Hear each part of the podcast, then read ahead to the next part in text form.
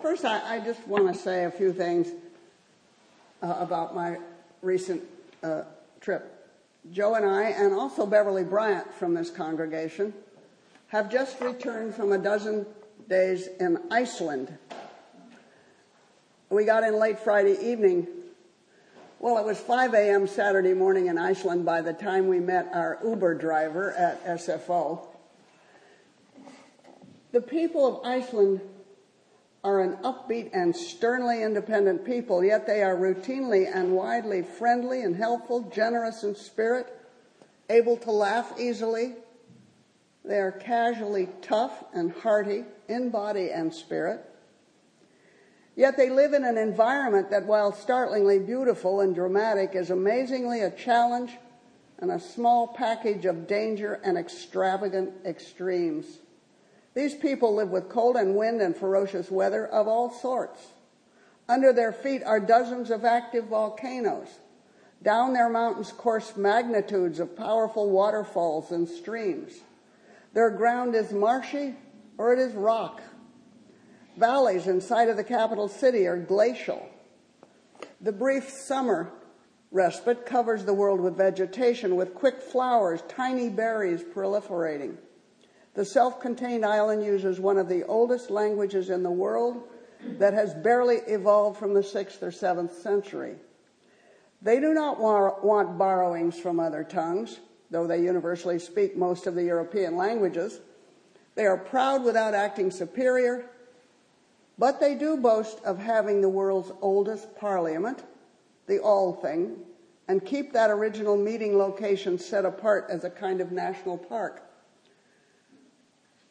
Those of us who studied Old English will find some familiar looking words, but of course we never heard any native speaker of Old English. We no longer recognize that ancient version of our old language. Beowulf starts out, What way Gardena in Yerdagum? Few Americans, but possibly many Icelanders, might immediately know it said, So once upon a time we Speardanes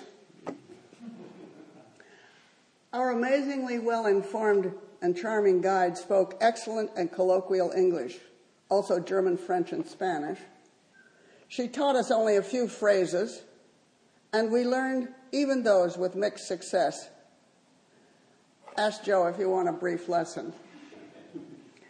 I mention this today because our lessons so clearly speak of the necessity of making choices, difficult ones.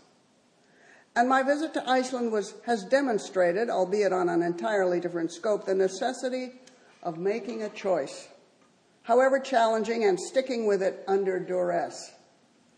The people of Iceland demonstrate how a whole people can remain loyal to a difficult promise, and how a whole people can share the beauty and discipline of a way of life that most people on earth would find nearly impossible. And so when I went back to our lessons today, I saw that they too were all about decision making. In the passage from Joshua, we hear, Choose this day whom you will serve. In his letter to the Ephesians, Paul, speaking of the evil day that is to come, admonishes the Christians of Ephesus to take up the armor of God.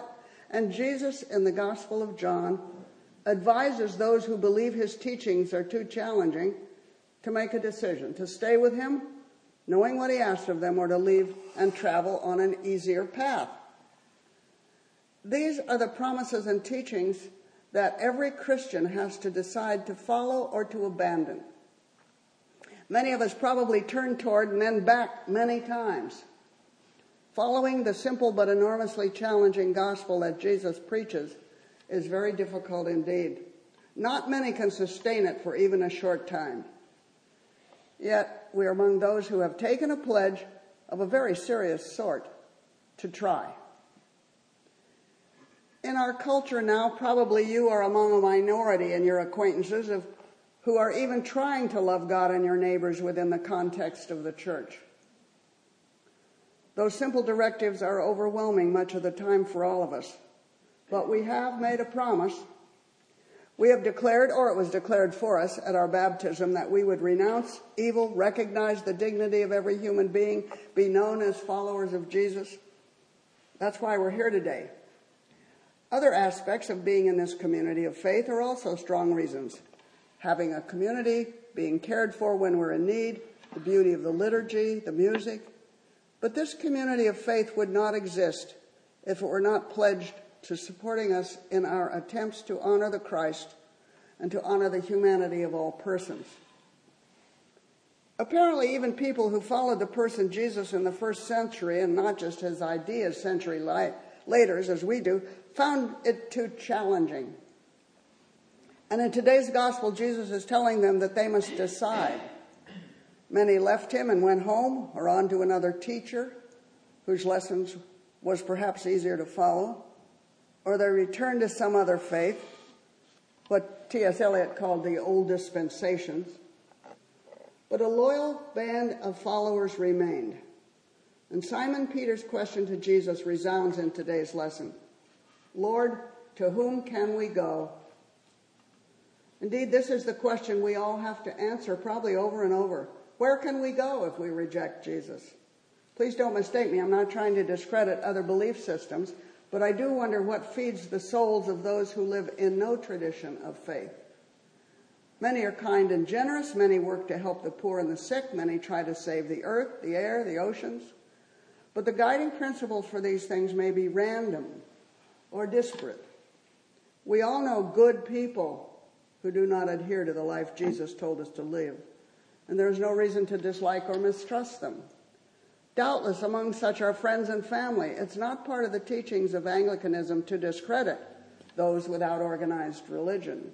It once was, of course, and the history of intolerance and self righteous cruelty is clear.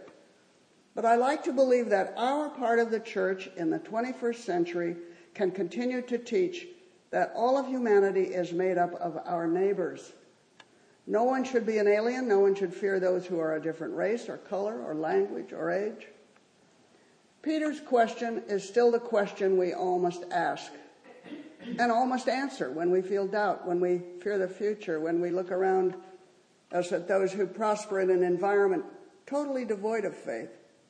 To whom can we go? Paul, when he wrote to the Christians at Ephesus, uses military terms, metaphors that sound more violent than I like to espouse. But he makes his point, and his view of his own environment is eerily modern. He writes, Our struggle is against the rulers against the authorities, against the cosmic powers that of this present darkness. And he advises the Ephesians to fasten the belt of truth around your waist and put on the breastplate of righteousness, take the shield of faith, and quench the flaming arrows of the evil one. It's clear that Jesus is warning his closest disciples that being his follower is not follower is not easy. I suppose the old adage holds here if it were easy it wouldn't be valuable. Living as modern disciples of Jesus and his commandments is not easy. But we are trying. My mother used to say, Do your best, the angels can do no more. I don't think she realized that this was frightening advice for a young person, and possibly even more frightening for an old person. What is our best? How can we be sure that we're doing enough? Thinking the right thoughts, offering the most help. Could we do more, do better, think more clearly, be more faithful every hour, every day, every year? Well, of course, we can't know. But here we are in this place, made holy by worship, by the prayers of generations of people who came together here to form a community dedicated to the beauty of worship, the warmth of human love, the safety of friends, and the opportunity to eat together the holy meal. If we then go out of this place to take care of ourselves, to give help and friendship to those outside, to protect and defend those who have no safety or shelter or sustenance. We're making a start to be followers of Jesus, the Christ. We can take comfort in those times when we sense the peace of His words and His presence. We can give thanks for all those around us. We can try always to carry His teachings out from this place into the world. If we are challenged and feel too weak to stay the course, we're not alone to waver in our attendance, in our belief, in our hope for the rightness of the Christian message is the experience of all of us, except perhaps the saints. But our God is forgiving and we can try again. Jesus always says, Welcome back. So let's vow to emulate Peter when he says to Jesus, You have the words of eternal life. You are the Holy One of God. To whom else can we go? Amen.